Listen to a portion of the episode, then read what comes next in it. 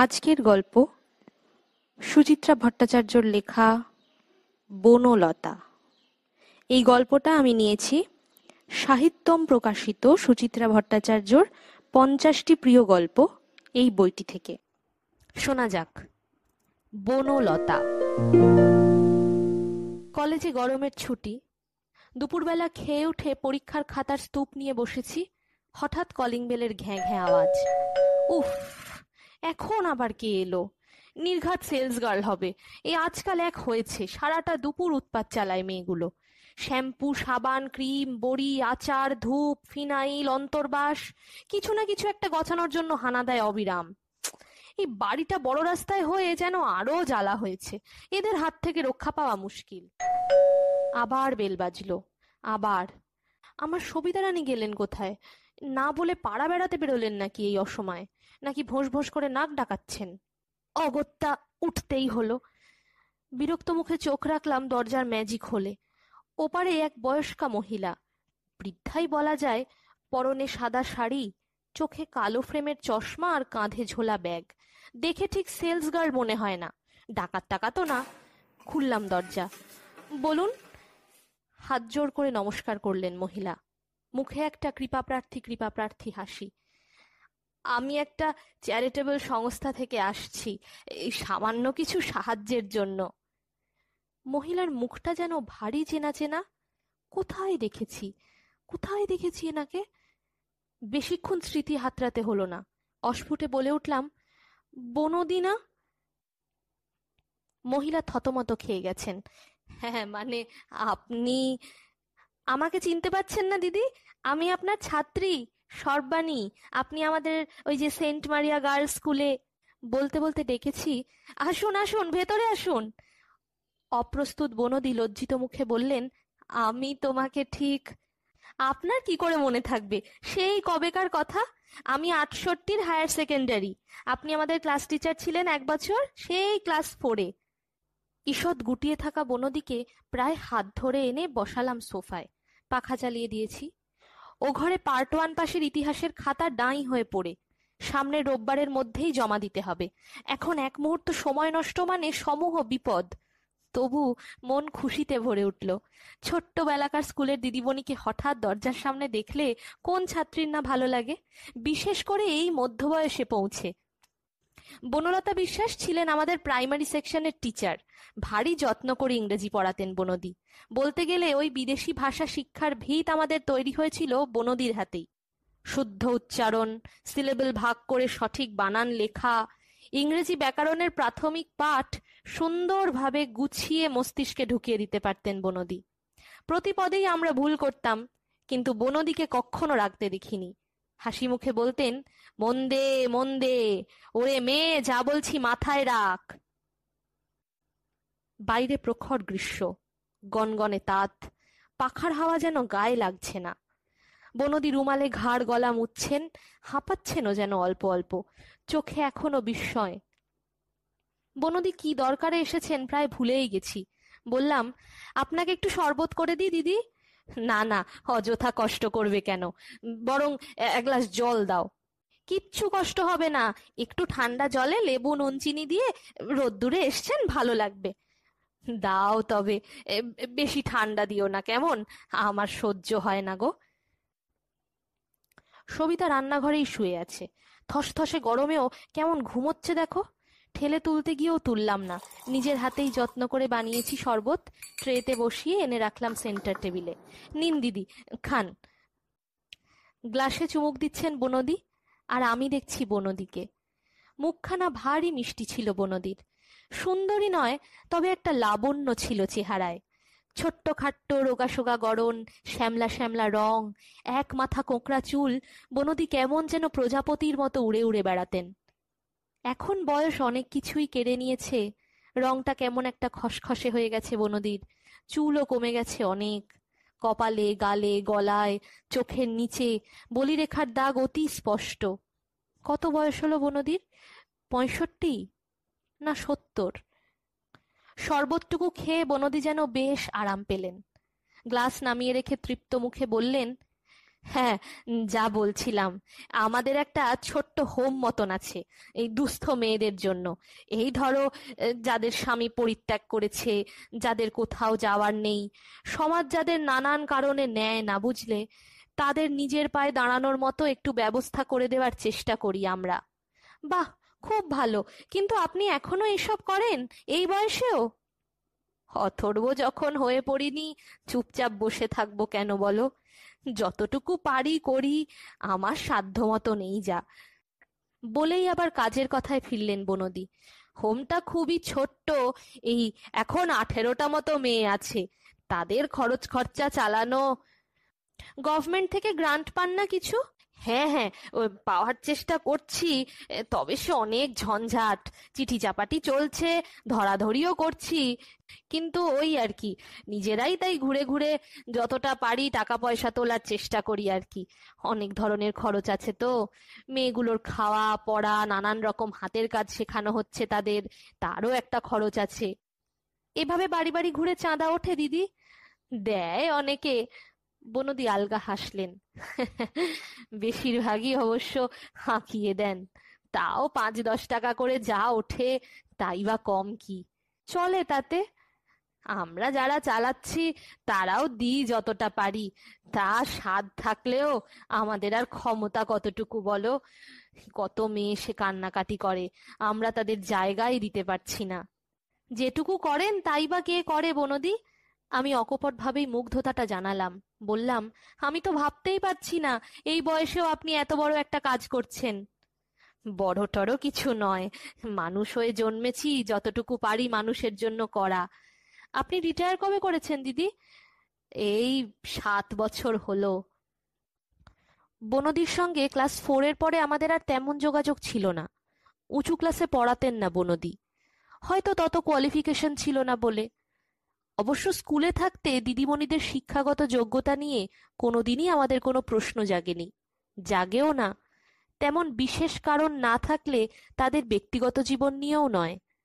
হয়তো কারোর স্বামী মারা গেছেন কিংবা কারোর নতুন বিয়ে হয়েছে, তাই নিয়ে দু চার দিন চাপা কানাকানি হয়, ব্যাস, ওইটুকুই। বনদির ক্ষেত্রে সেরকম কোনো ঘটনা ঘটেনি কখনো। আজ বনদিকে দেখে কৌতূহল হচ্ছিল অল্প অল্প। এখন তো আর শিক্ষিকা ছাত্রীর ওই ব্যবধানটা নেই। এখন তো জিজ্ঞেস করেই ফেলা যায়। বাড়িতে আপনার কে কে আছেন, দিদি? আমি আর আমার ছেলে। ও আচ্ছা আচ্ছা। ছেলে কি করেন? ওর একটু সমস্যা আছে। ছোটবেলায় বিশ্রী টাইফয়েড হয়ে মাথাটা কমজোরি হয়ে গেছে। লেখাপড়াও সেভাবে করতে পারেনি, কাজকর্মও গুছিয়ে করে উঠতে পারে না। ঘরেই বসে থাকে সব সময়। ও আচ্ছা আচ্ছা। প্রশ্নটা করেই অস্বস্তিতে পড়ে গেছি। কথা বলতে পারছিলাম না। মনে মনে অনুমান করে নিলাম, স্বামীও মারা গেছেন নিশ্চয়ই। অথবা অন্য কোনো দুঃখজনক ঘটনাও থাকতে পারে। তবে ব্যক্তিগত জীবন নিয়ে আর প্রশ্ন করাটা শোভন নয়। ছেলের কথা বলতে গিয়ে পলকের জন্য মেঘ জমেছিল বনদির মুখে। পলকেই মিলিয়ে গেছে। হেসে বললেন, তুমি তো খুব গিন্নিবান্নি হয়ে গেছো দেখছি, পাক্কা হাউসওয়াইফ। না না, আমি হাউসওয়াইফ নই, চাকরি করি। ও, তাই নাকি? কোথায় কোথায়? একটা কলেজে পড়াচ্ছি, দিদি। ইতিহাস। বাহ বাহ, খুব ভালো লাগল শুনে। আমার কোনো ছাত্রী পড়ানোর পেশায় আছে শুনলে আমার এত আনন্দ হয়, তা তোমার স্বামী কি করেন? তিনিও পড়ান? না, ও ব্যাংকের অফিসার আর ছেলেপুলে একটি ছেলে, দিদি ইঞ্জিনিয়ারিং পড়ছে, ওই কানপুর আইআইটিতে। ও, ছেলে তো তাহলে খুব ব্রাইট বলতে হবে। ওই আর কি নরেন্দ্রপুরে পড়তো ওখান থেকেই পাশ করে বাক্যটা মাঝপথেই থামিয়ে দিলাম। বনদির বিফল সন্তানের তুলনায় আমার ছেলে অনেক বেশি সফল এ সত্যটা আমায় যেন হঠাৎ সহজ করে তুলল। বনদির হাসি কিন্তু টাল খায়নি একটু দারুণ উচ্ছ্বসিত গলায় বললেন "হাহা, আমার ছাত্রীরা সার্থক মা হয়েছে শুনলেও আমার এত গর্ব হয়। ভালো থেকো তুমি আর আর সুখে থেকো বাবা। মৃদু হেসে প্রসঙ্গটা ঘুরিয়ে দিলাম এবার। অন্য প্রশ্ন করছি বনদিকে। স্কুলের কি খবর? অন্যান্য শিক্ষিকারা কেমন আছেন? অনিমাদি এখনও হেডমিস্ট্রেস আছেন কিনা বনদি অবশ্য সব বলতে পারলেন না। স্কুলের সঙ্গে সম্পর্ক তো তারও অনেকদিন আগেই চুকে গেছে। তবে বনদির সঙ্গে কথা বলতে বলতে হারানো একটা গন্ধ যেন খুঁজে পাচ্ছিলাম। হঠাৎ একসময় বনদি বললেন, এবার তো আমাকে উঠতে হবে সর্বাণী। ইঙ্গিতটা বুঝে বললাম, কত দেব দিদি? যা তোমার খুশি। শোয়ার ঘরে গিয়ে আলমারি খুলে ভ্যানিটি ব্যাগ বার করলাম। কত দি পঞ্চাশ দেব? না, একশো। যাকে, একশোই দি বনদি টাকাটা পেয়ে ভীষণ খুশি হলেন। ঝোলা ব্যাগ থেকে একটা বই বার করে দিয়ে রসিদ লিখলেন ঝটপট। বললেন, এই যে তুমি দুঃখী মেয়েদের জন্য ভাবলে, এইটাই আমার সবচেয়ে বড় পাওয়া সর্বাণী। যাগে আজ চলি হ্যাঁ? ভারী প্রসন্ন মুখে চলে গেলেন বনদি। এরপর থেকে মাঝে মাঝেই আসা শুরু হলো বনদির। মাসখানেকের মাথায় এসে বেশ কয়েকটা পুরনো শাড়ি, জামা এসব নিয়ে গেলেন। হোমের মেয়েরা পড়বে তাই জন্যে। হপ্তা খানেক পরে ফের এলেন। এবার প্রার্থনা টাকা। মেয়েদের জন্য উলবোনার মেশিন কিনবেন, চাঁদা তুলে তুলে। আমি থাকি না বলে এখন আর দুপুরের দিকে আসেন না। হয় সন্ধেবেলা আসেন, না হলে ওই বেছে বেছে ছুটির দিনগুলোতে। পুজোর মুখে মুখে এসে আরও শখানেক টাকা নিয়ে গেলেন। পুজোর সময় মেয়েগুলো পুরনো কাপড়ে ঘুরবে নাকি তার বুকে বাঁধছে? শীতের মুখে এলেন আরও একবার, ওই মেয়েদের হাতের কাজের একটা প্রদর্শনী করতে চান, কোনো ছোট হল ভাড়া নিয়ে, সেখানেও আমার সাহায্য দরকার। লেবু চটকালে তেতো হয়, আমি ক্রমশ উত্তক্ত বোধ করছিলাম। ছাত্রী পরিচয় দিয়ে এ তো মহাগেরো হলো। কলেজে পড়াই জেনে যেন আরও জোর পেয়ে গেছেন। ভাবছেন একটা টাকার গাছের দর্শন মিলেছে। একে ঝাঁকালেই কিছু না কিছু মিলবে। আশ্চর্য! এই মানুষগুলো বোঝে না, কোনো ব্যাপারেই বেশি বাড়াবাড়ি করতে নেই। উনি সমাজসেবা করে নাম কিনছেন, আমি কেন বারবার তার জন্য কিছু কিছু করে খসিয়ে যাব? মাস মাস পাঁচ দশ টাকা করে নিয়ে যাক, সেও তবু মেনে নেওয়া যায়। কিন্তু এই যে একেবারে ঘাড়ের ওপর উঠে পড়া, এটা কি ভালো লাগে? সময় অসময় জ্ঞানও নেই, এলে আজকাল আর উঠতেই চান না। নিজের মনে হোমের সমস্যার কথা বলে চলেছেন তো বলেই চলেছেন। বয়স হলে যা হয়। আগে কি বলছেন তাও মনে থাকে না? একই কথা পুনরাবৃত্তি করে যান। এই দেতো হাসি হেসে হেসে শুনতে যে কি বিরক্ত লাগে, কি বলব? এই তো সেদিন থিয়েটার দেখতে যাব, দুম করে বনদির আবির্ভাব। হোমে কোনো একটি মেয়ে নাকি আগের হপ্তায় অসুস্থ হয়ে পড়েছিল? তাকে নিয়ে বনদিকে অনেক ছোটাছুটি করতে হয়েছিল হাসপাতালে। অপারেশন হয়েছে মেয়েটির। রক্ত জোগাড় করতে কি কীভাবে নাজেহাল হতে হয়েছে? এই সব কাহিনী বনদি আমাকে বিস্তারিতভাবে শোনালেন। আমিও শুনলাম মুখ বুঝে সবিতা আবার চা মিষ্টি দিল। বনদির খাওয়া শেষ, আমি সমানে উসখুস করছি। অশোক ইশারা করছে ঘন ঘন, কিন্তু বনদি নরণচরণ গেলেন প্রায় পৌনে ছটা বাজিয়ে। হুড়মুড় করে তৈরি হলাম বটে, ট্যাক্সিও নিলাম। তবু শো শুরু হওয়ার আগে আর কিছুতেই হলে পৌঁছতে পারলাম না। নাটকের মাঝখানে ঢোকা মানেই দর্শকদের টিপ্পনি গেলা। অশোক তো সেদিন চোটে লাল একেবারে। বলে, এত কিসের আল্লাদিপনা মুখের ওপর বলতে পারো না, আমার কাজ আছে? সত্যি, এবার বনদিকে সোজাসুজি কিছু একটা বলে ফেলা দরকার। কাহাতকার এই অত্যাচার সহ্য করা যায়? এবছর শীত ভালো করে পড়লই না। মাঘ মাসেই ঠান্ডা উধাও। ফাল্গুনে তো রীতিমতো গরম। ভোরের দিকে তাও একটু শিরশিরে ভাব থাকে, কিন্তু ওই নটা দশটার মধ্যেই বেজায় চড়ে যায় রোদ্দুর। ফাল্গুনে এমন গরম কালে ভদ্রে পড়ে। রবিবার সকাল একটু রান্নাবান্না করছিলাম। অশোকের দুই পুরনো বন্ধু আজকে খাবে, সস্ত্রিক। বড় বড় চিংড়ি এনেছে অশোক, মালাইকারি হবে। সঙ্গে আবার কই মাছের গঙ্গা যমুনা, সোনামুগের ডাল, ভেটকির ফ্রাই, প্রচুর হ্যাপা। নারকেল করড়ে, দুধবার করড়ে, ফ্রাই করড়ে, উফ, সবিতা সাহায্য করছে হাতে হাতে, কিন্তু রান্নাঘরে নিয়মিত থাকার অভ্যেসটা আমার ছেড়ে গেছে বলে তবু যেন দিশা পাচ্ছি না। ভিনিগারটা ঠিক মতো ঢাললাম তো? তখনই কলিং বেলের ঘ্যাঁ ঘ্যাঁ। অশোক হেসে বলল, হুম, যাও, হয়ে গেল। কে? আর কে? তোমার দিদিমণি হবে? এবার বনতি বেশ কিছুদিন পরে এলেন। প্রায় মাস দুয়েক তো হবেই। তবু শুনেই মেজাজটা তেতো হয়ে গেল। আবার এই অসময়ে ভুরু কুঁচকে বললাম, কাটিয়ে দাও না, বলো না আমি ভীষণ ব্যস্ত। বললে কি নড়বেন? অশোক ঠোঁট উল্টালো। খাল কেটে কুমির এনেছ, নিজের কুমির নিজেই সামলাও।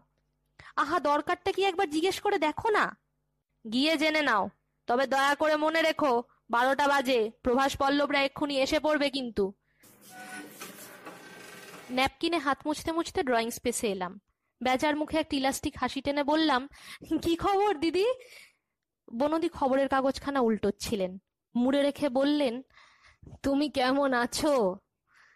ভালো। ঝটপট বলে ফেললাম, রান্না করছি, দিদি। আজকে কিছু গেস্ট আসছেন তো খেতে? ও, তাহলে তো এখন আসাটা উচিত ছিল না। মনে মনে বললাম উচিত অনুচিতের বোধ আছে আপনার?